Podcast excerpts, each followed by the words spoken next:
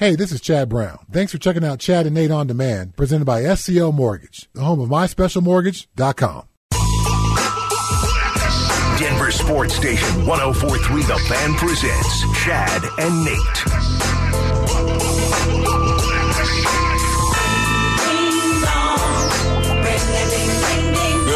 Good morning. Happy Wednesday, Chad Brown.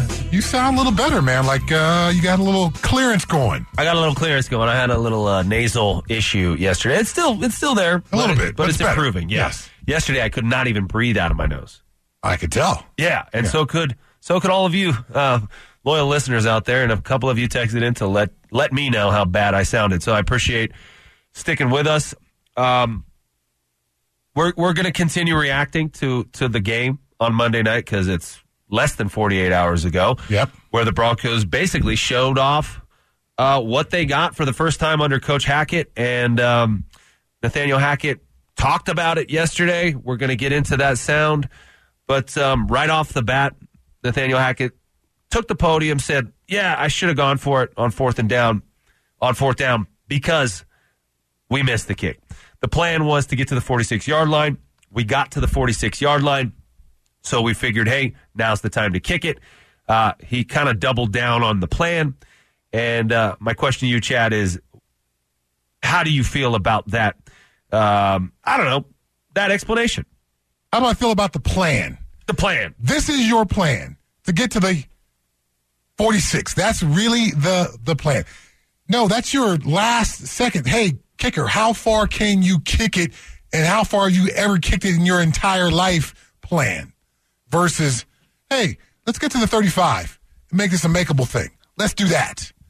So the the fact that this is the plan, as he said, um, calls to mind even more questions.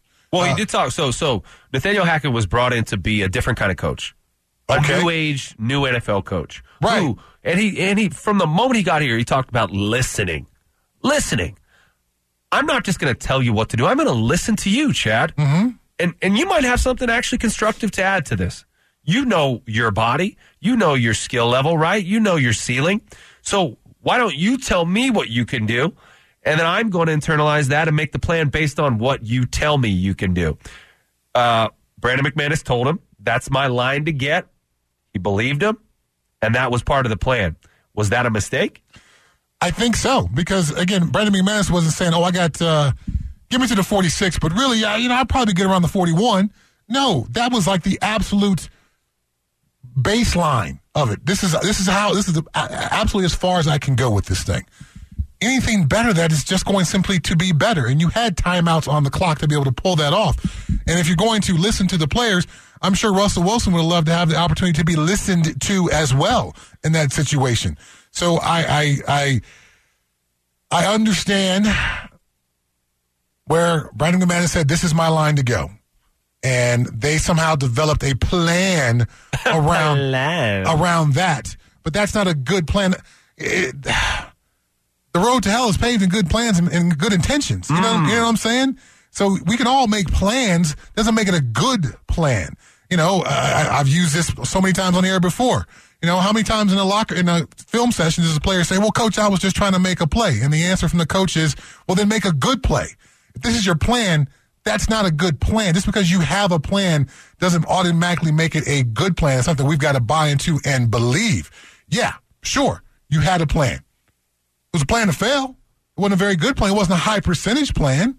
It wasn't a plan that apparently after a night to think about it, although you defended it after you said it was the wrong plan, uh, trying to confuse people with a soundbite saying, I apologize, but then doubling down, how, whatever that may be, you know, whatever. It was a poor plan. Just because it, you put the word plan to it, that I don't have to automatically buy into it.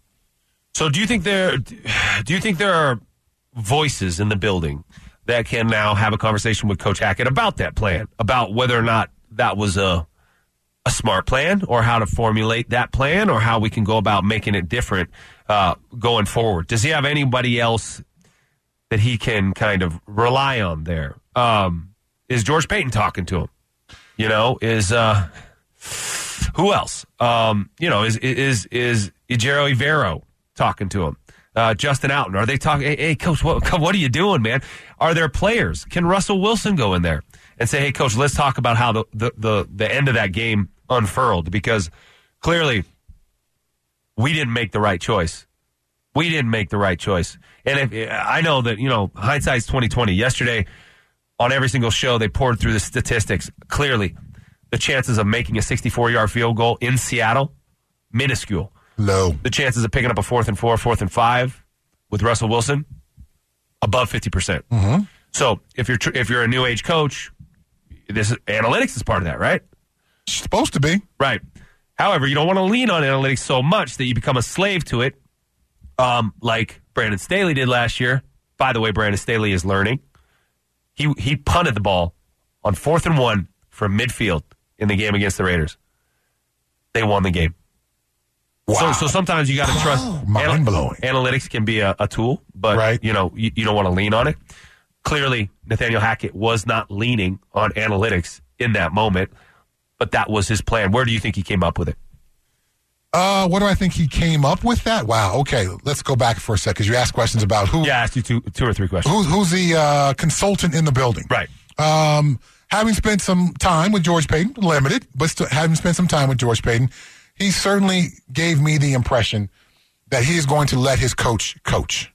Um, so in conversations about training camp schedules and padded practices and things like that, you know, this is the guy we hired. He's got a plan. We're going to let this plan happen. There's that word plan again, um, which didn't seem to pay off so well during yesterday. Uh, I'm sorry, Monday night's game. This plan to rest guys in the preseason and not expose them to possible injury didn't seem to play out so well. The Broncos team certainly was not clicking on all cylinders, and there was a number of mistakes that could have been possibly remedied if you had played some in the preseason. Then there's also the plan to kick the field goal, which I just said was a bad plan. But having said all that, I'm not sure if George Payton is that guy to go play, uh, in this case, it'd be Tuesday morning quarterback, not Monday morning quarterback, and go to his head coach's office, who you've hired and empowered, and tell him how terrible that was. Uh, maybe I would look to a guy like Dom Capers, my old defensive coordinator in Pittsburgh, who has been a head coach in a number of different stops in the N F L, who's now the senior defensive analyst for the Denver Broncos, who's been through it a number of times as a head coach, who's seen it a number of times as a D C on a number of different staffs, can go have a reasonable conversation with Coach Hackett about analytics versus guts, best chances for success, two hundred forty-five million dollars quarterback versus a kicker, the whole thing, the whole kit, cat, and caboodle, and the thought process behind that to ensure that this type of plan is not hatched again and somehow gets agreement in the coaching rooms that this is going to be a good plan. So that drive, that last drive started at the twenty-two-yard line. I think there was like four minutes left. So it was plenty of time. Yep, four minutes left, twenty-two-yard line. And, and some people are texting what texting in that that wasn't the plan. Obviously, it was it was fourth down, so you had to make a decision there. Um, and so clearly, probably the plan was to go down and score a touchdown. Of course. Right. But in his mind, do you think it was either touchdown or just get to the forty-six? And then once we're on the forty-six, we can kick it. Um, it we got some sound now. Johnny, why don't you just show uh, or, or play a uh, Hackett talking about it, and then we can talk about his uh, his sound. You know, looking back at it, we definitely should have gone for it. Um, just not, not, you know, one of those things you look back at it and you say, of course we should go for it. We missed the field goal. Um, but in that situation, we had a plan. I mean, we had a plan. We knew that the forty-six was the mark. Uh, we were third and fifteen, I think, third and thirteen. I'm more upset about that play before it to lose yards. To be able to, you know, getting that there would have definitely uh, been better to be able to call that same play and get extra yards. So every every coach has his own style, and there's not one way to go about it. Never. Right? And so so sometimes decisions you make end up working out, sometimes they don't. So, and this one didn't. Where do they go from here as a team? I, I, if you're a player in that locker room, are you guys looking around at each other like, what's up with this guy? Or are you like, hey, man, we did a lot of good things, because they did. They dominated the Seahawks in a lot of ways. Um, yardage-wise, I think they almost doubled them up.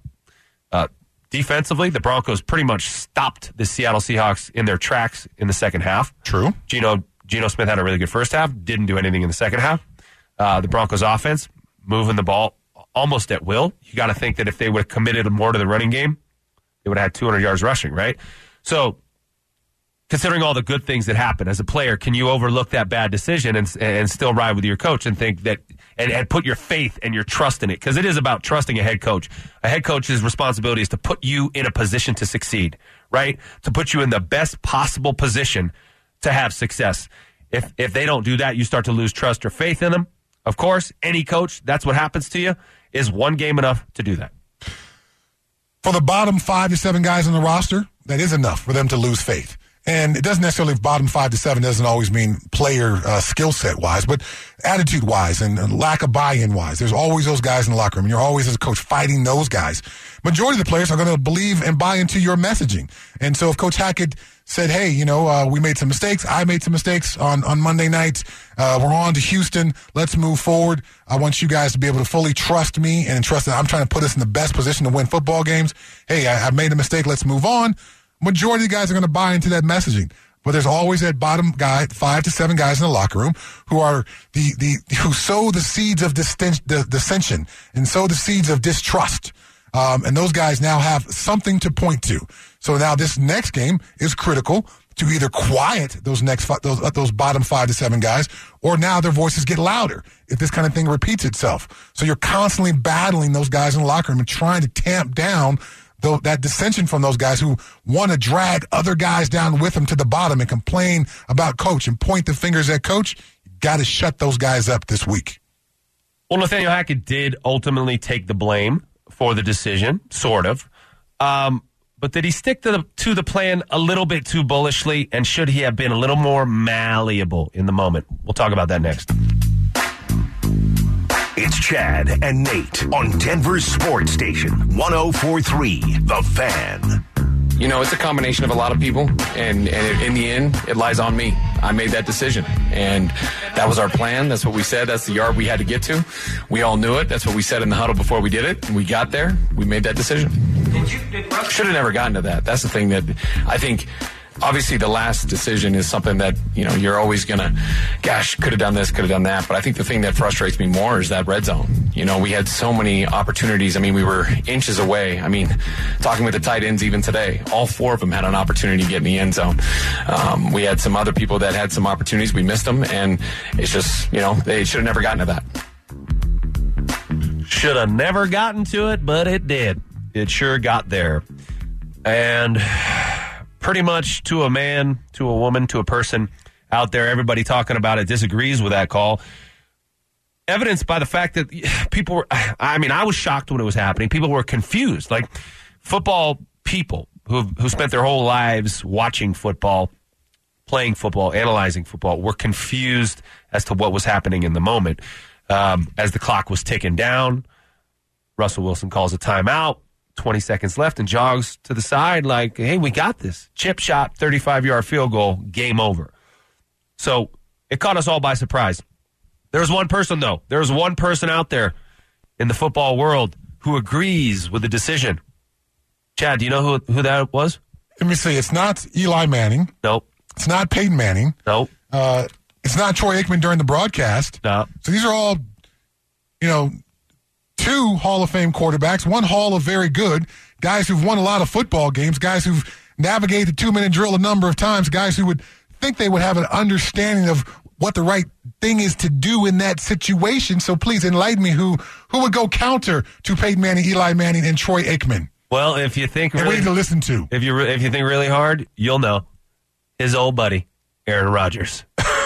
Really? Yep.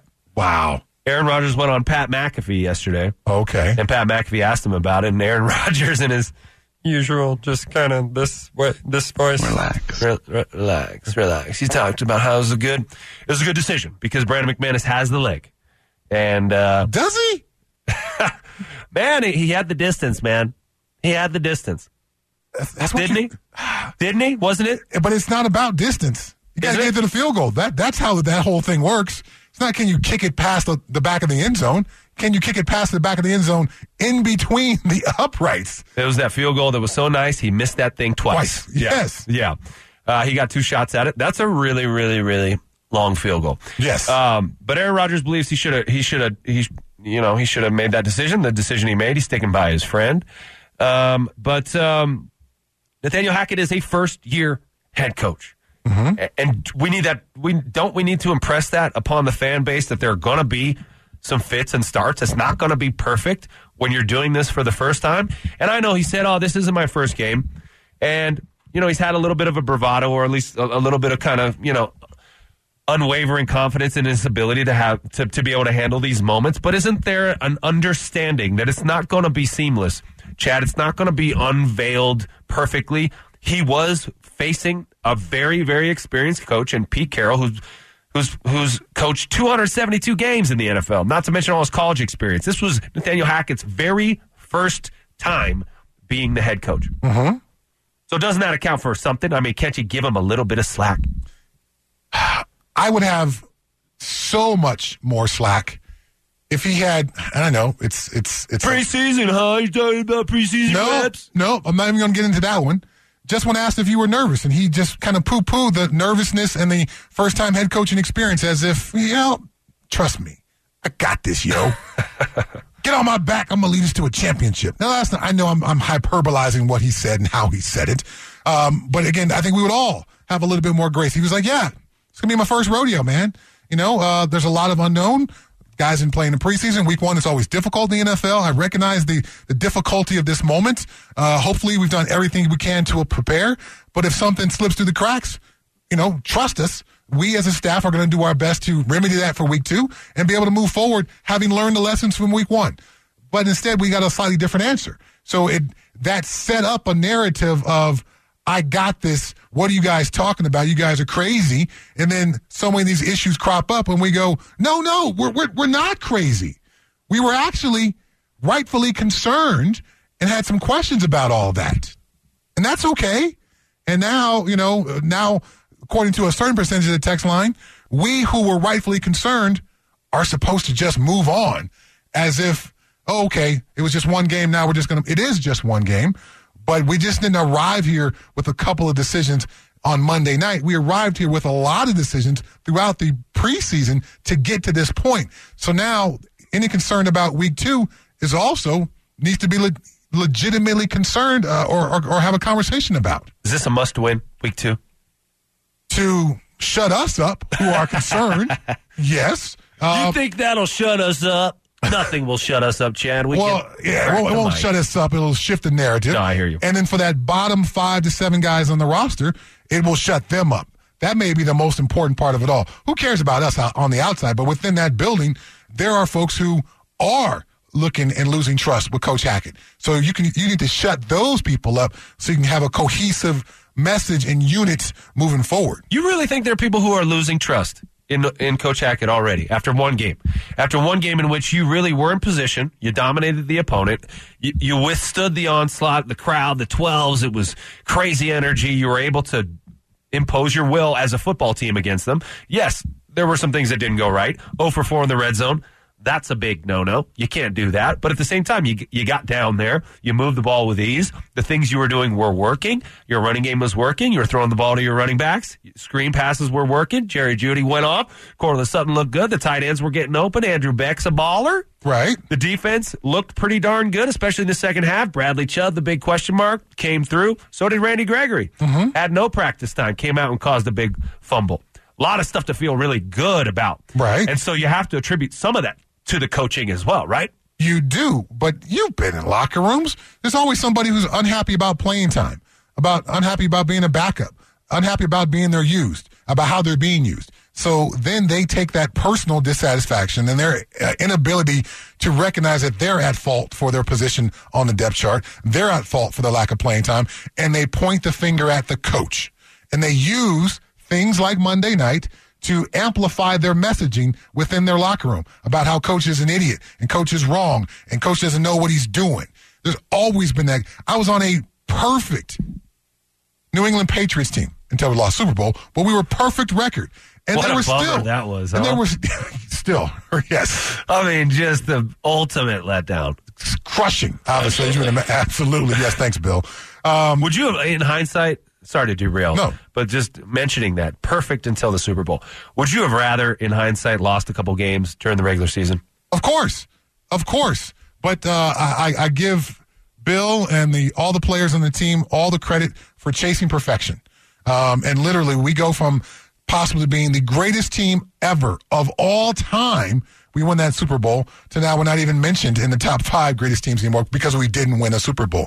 A couple of plays in the most critical, important game of the year, that's how much they count. They take you from the greatest team of all time to not even being in the top five teams of all time. So in that vein, is week one really going to matter when we look back on this season? It, uh, it may, because this is going to be a very tight division.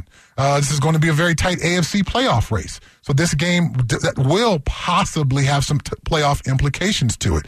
Um, and what, where I was getting at is those those guys who are complainers, they drag other people with them. So no matter what team I've been on, a Mike Holmgren Seattle team, a Bill Cowher Steeler team, a Bill Belichick New England team, there's always those guys who are upset with coach for personal reasons and use team reasons to sow dissension within the locker room.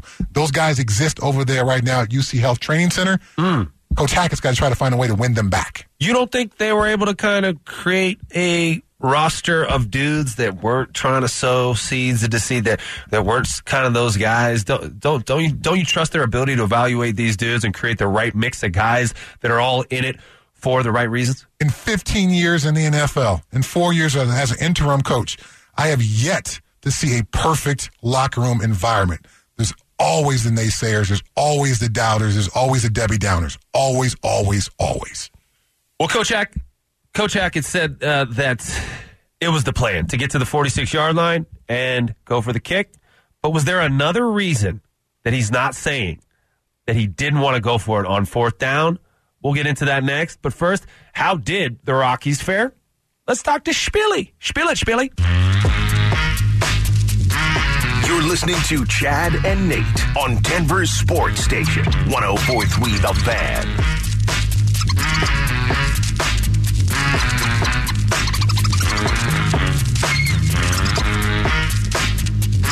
So Coach Hackett said that he, they, they decided, um, Not not only in the moment of truth right before the drive, but before the game, that the line to get was the forty-six-yard line, left hash for Brandon McManus to make that kick. And when they reached it, boom. Timeout. Boom. Game over. We win, right? But is it a little more complicated than that as far as the, the, the decision-making process that Nathaniel Hackett was going through in his mind? Now, there is limited time in the offseason to get together as an offense and practice, mandated by the C B A. Okay, there's just not as much time anymore to get together. This is also a brand new coaching staff, brand new offensive coordinator, brand new head coach, and you're putting in a new system with a bunch of guys who've never run this before and a quarterback who wants his input. They collaborated on a new offense. And we watched training camp. They didn't practice a ton. Uh, they took a lot of mental days, mental reps, but they didn't have a lot of timing. And then when it came to preseason games, they decided, elected, not to play any of the starters. Had a plan. That is the plan. Mm-hmm. That was part of the plan. Mm-hmm. That, that is the grand plan. Mm-hmm. And he obviously sold this plan to George Payton when he interviewed for this job. Mm-hmm. George Payton agreed that this is a good plan. I like this guy. I like his energy. He's part of the new N F L. Sign him up. But when it comes to Monday night's game, okay, uh-huh. with a minute left on the clock, fourth and five, is it possible that Nathaniel Hackett elected to kick the ball because he wasn't sure what play to call and he wasn't sure that his team could execute it? Oh, possible. Yes, it is certainly possible. Well, we've all seen coaches with their giant play sheet on the sideline. They usually use it to cover their mouths when they're calling a play, so the opponent coach doesn't know what they're saying behind the play sheet. No one, there's no lip readers up in the booth for the opposing team. Um, and there's categories on there, so it's not just a list of plays. There's first and ten, there's third down, there's fourth down, there's backed up, there's red zone, there's goal line, there's short yardage. There's all these various categories of plays. Is there a play specifically for fourth and five? Probably not specifically for fourth and five. You don't think? But there's thirty-five plays. There's a category of fourth down plays which could get five yards, but there's not a specific box on that giant play sheet that is just for fourth and five plays. So to your point, was he looking at his fourth down plays and his third and five or less plays and going to him and on, going back and forth between those? That's certainly possible. Um, the I would be okay with that more so than your the latter part of your question, that he doesn't trust Russell Wilson in that situation. Um, well, look, Russell Wilson, very successful quarterback, but at the same time, these guys are new together. D- does Nathaniel Hackett really understand Russell's skill set to the point where he knows what play to call in what situation to pick up a first down? He doesn't, no. And so can you really fault him for taking it out of Russell's hands in a moment where if you don't know, you better not try? I would like to think that there were enough Bronco versus Bronco scrimmage moments, Bronco versus Bronco team practices, Bronco versus Bronco uh, team periods during practice that were competitive and that were not scripted moments where Coach Hackett was calling the plays as they were moving down the field. Those are called move the ball periods at the end of practice. We're going to go move the ball. And we're not just going to stay in one spot. We're going to move the ball down the field, and we're going to continue to call plays depending on whatever situation that last play gives us. We're not operating off a script. We didn't work on this script last night and dial up every offense and defensive play together as a staff. No, we're actually doing this as a preparation for the games. We're going to move the ball, and we're going to organically call plays. And you would hope that along the way with that, there would be enough of these organic situations that Coach Hackett and Russell Wilson would call a timeout in one of those move-the-ball periods, particularly in a two-minute one, and they would come to the sideline and they would discuss what they like, what they don't like. They don't do that at practice, though. They, they don't? Come and discuss things? What? No, they don't They don't treat it like that. Uh, teams I've been on, I've seen Bill Belichick and Tom Brady do that at a practice. I've seen uh, Neil O'Donnell and Bill uh, Cowher do that at a practice. I've seen Matt Hasselbeck and What play Mike, you like? Mike Holmgren. Yes, because they are working on that thing. Well, whether they're discussing what player they love or, or not, the head coach and the quarterback getting together during these periods and having a conversation about what they want to do next. Whether Matt or Tom or Russell have input on that, and it's an actual discussion of, what do you like? Well, I like this. What do you like? I like this. I can't say verbatim what those conversations are, but it's all in preparation to prepare for the season so you can hit the ground running when you have that first game. And my point is, in those conversations, I would like to think that Nathaniel Hackett and Russell Wilson have had enough of those conversations where Coach Hackett has gained confidence in who Russ is and what Russ is capable of through those periods. It's one thing to say we're not going to play in the preseason. It is quite another to say that I, as a coach, did not put myself and my quarterback in enough situations in practice where we were unprepared for this moment and I didn't know what to expect from that guy. That's a that's a whole different crime to football that we're talking about there, if that's the actual scenario that happened. But how effective is it to... Well, you talked about preparing for these scenarios at practice against your defense, you know, with no crowd noise, no variables, no ener- no emotional kind of tornado that was going on in Seattle, the, the noise factor, the, you know, just the pressure that comes from that moment, mm-hmm. knowing the right thing to do. Doesn't it take some time to get to know your players to understand what to do in that moment? And if you if you have any questions, shouldn't you just kick it? Uh... No, no, no, and uh, another no, no, uh, no. Your, your football decisions shouldn't be shouldn't be made with a shrug at the end of them. Shouldn't we just kick it? And you kind of shrug your shoulders and, you know, put your hands up and your voice gets high at the end. Just kick it. No, you got to make the football decisions with let's, an exclamation point. You don't think he was like, let's let's kick? Yeah, no. You, football decisions are made with an exclamation point. There's an emphasis. There's a confidence. There's a big, strong. If there's not an exclamation point, there's a clear, hard, definitive period at the end of that sentence. Not, uh, kick it, I think. No, that's not how we're going to do things, man. Well, so now they know. Now they know, you know, Brandon McManus's range in a moment like that, so they won't try that again. And so... is there a silver lining that we got that out of the way in a week one matchup, and, and we're not going to try that in a playoff game, for example. It could end up being a teachable moment for everyone on the team. I certainly hope so. Uh, hopefully, tons of lessons are learned from what went down on Monday night. Uh, there's lots of lessons to be learned. And if you are unwilling to acknowledge your error in those moments, then are the lessons really lessons? Do they stick? Are they painful? Are they are, are they a permanent lesson that you can take with you and move forward with? Or do you shrug it off and go, you know, it's just one game. We got another one this weekend. We'll be good. You know, it, all the, the lesson is only going to be taken as seriously as you take the wrong that you did. So we've been hard on Coach Hackett because we care. Because we care, Chad. We want these guys to get it right.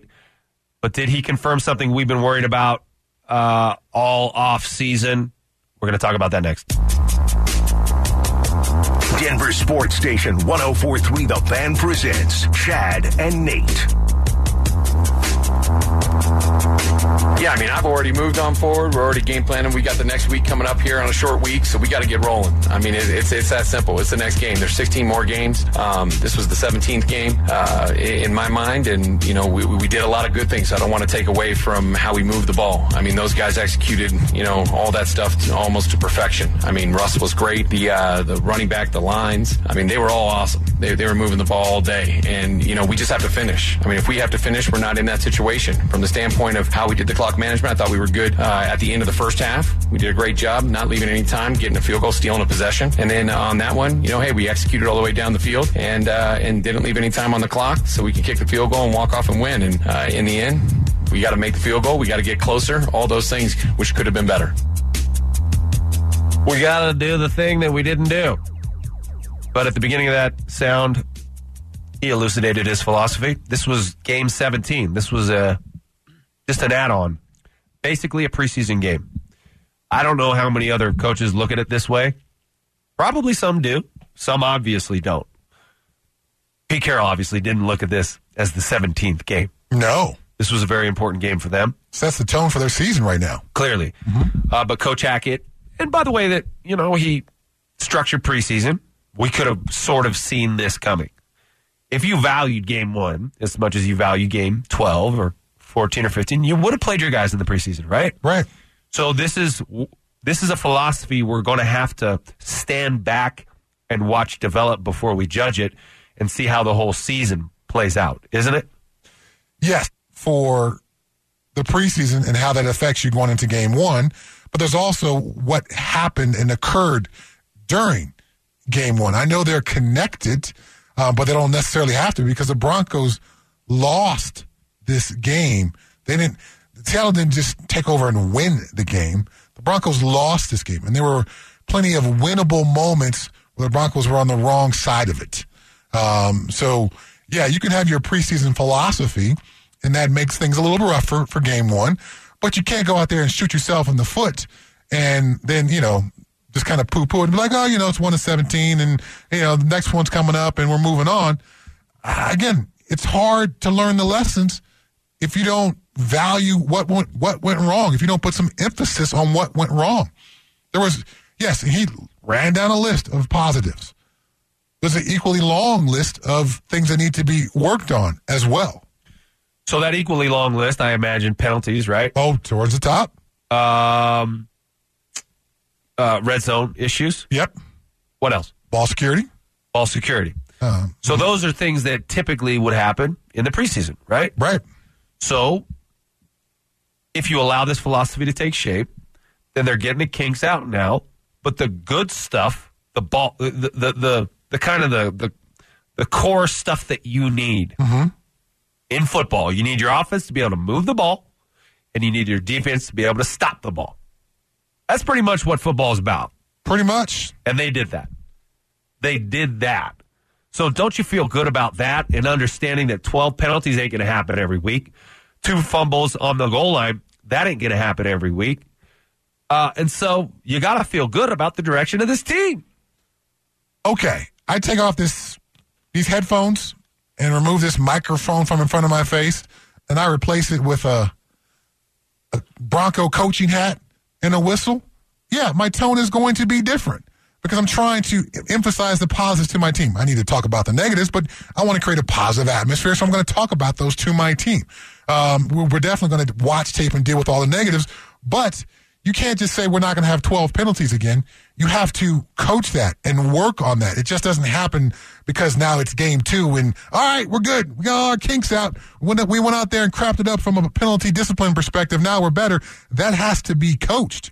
It got there by either not being coached or being coached. Now you have to coach your way out of that situation. Uh, ball security, you have to coach your way out of that as well. Uh, the... lack of getting the plays in quick enough, the going through the progressions in the huddle and at the line of scrimmage, all that stuff. They had all those delay of game penalties, and there were a number of ones where they were right at double zeros on the clock where they just got the snap off. So they were flirting with that constantly throughout the game. That's not going to miraculously fix itself either. That has to be addressed. So as much as you want to move on to Houston and talking about Houston Texans and, you know, their players and what we got to do against them, you still have to correct your mistakes from the last game. Otherwise, this is the N F L. They're going to repeat themselves if you don't correct your own self-mistakes, or if there's something you did structurally, schematically, or player-wise that the other team could take advantage of, then teams are going to be going to, to begin to get a book on you, and you have to fix these things because they're going to continue to do these things to you over and over and over again. Okay, so aside from the, the field goal at the end, because we've talked about that quite a bit, right? The penalties, right? Mm-hmm. The, the twelve penalties, uh, namely the two delay of game penalties. Mm-hmm. Very, very loud there. Super duper duper loud. Mm-hmm. Right? And maybe they made the mistake of, and I've been on a team that did the same thing, by the way. Mike Shanahan coached team, first game of the season, I think it was two thousand five, maybe it was two thousand six. We went in, we went to play uh, the Rams in Saint Louis. We had a very complicated game plan. We had a lot of checks. We had a lot of stuff that we we're going to do at the line of scrimmage. We didn't account for how loud it was going to be there. It was a lot louder than we thought. We couldn't hear Jake Plummer make those checks. And so guys weren't on the same page. So is it possible that as a first-time head coach, first-time offensive co- uh, coordinator, play caller, all these simultaneous kind of moving parts that he had to juggle, as well as actually getting the play in there, slowed down the chain of command a little bit, and then you put it, then you send in the play, and Russell gets to the line of scrimmage, and he's also looking at what the defense is showing him, and he's thinking about changing the play there. So those delay of game penalties were a product of a little bit of an overzealous game plan. That certainly could be the case, and obviously the Seattle crowd had a lot to do with that as well. The communication there is just so difficult. But the location for this game, the importance of this game, it just didn't crop up Monday afternoon. We knew about this since the schedule came out. Well, the, the location, yes, but the importance, that's a matter of debate because they wanted to treat it like just any other game. They did not want to treat it like it was some Super Bowl, like the Seattle Seahawks were doing. And I understand that approach because you have it, to match your opponent at their intensity level. You, on the field, absolutely. But right. You don't build it up like, to be some big revenge game with your own team. No, but you... Because if you lose that revenge game and you and you build it, build it, build it, build it, and then you lose like they did, that could be more devastating than just a loss where we've had some sloppy mistakes, but we actually played all right, and we can feel good about some things that we did. I'm not saying that the coaches needed to build this game up as the the, the uh, a must-win to, to start the season. No, I'm not saying that at all. I'm just simply saying that those things that you ran down about the offense's difficulties with getting the ball snapped on time. We knew this game was going to be in Seattle. We knew who the twelves were. This is not anything new. We knew who our quarterback was and where he was returning to and what the likely crowd reaction was going to be. So, is it a mistake? Yes. Has anyone ever coached or played a perfect football game? Never. Not one single time has anyone ever done that. So there's always going to be mistakes to clean up. You hope to never be a mistake repeater. You want to pave some new ground, make a new mistake, a different mistake, but check that last one off the list. My point is this one, particularly some of those offensive uh, play clock issues, should have been foreseen and prepared for. This is not some brand new thing out there in Seattle where they just, you know, invented the twelves. They've been doing this for decades, man. It's a loud place to play. This ain't new. No, it ain't. Um, okay, so something we did talk about yesterday a little bit, um, the referees. Uh-huh. Were they intentionally calling plays, calling flags on the Broncos and letting the Seahawks walk. Why are you laughing, man? There were some there were some uncalled plays, some some helmet-to-helmet shots that the Seahawks made that didn't get called, and then some bogus penalties on the Broncos. Tell me why I'm wrong. Oh, okay, brah. All right, brah. Um, I'm friends with some folks who live in Seattle. Obviously, I've lived there for oh, years. Oh, okay, now I get it. No, no, no, no, it's got nothing to do with, but they're obviously Seahawk fans. And they were hitting me up about all the uncalled holding calls that their pass rushers didn't get going against the Broncos' offensive line.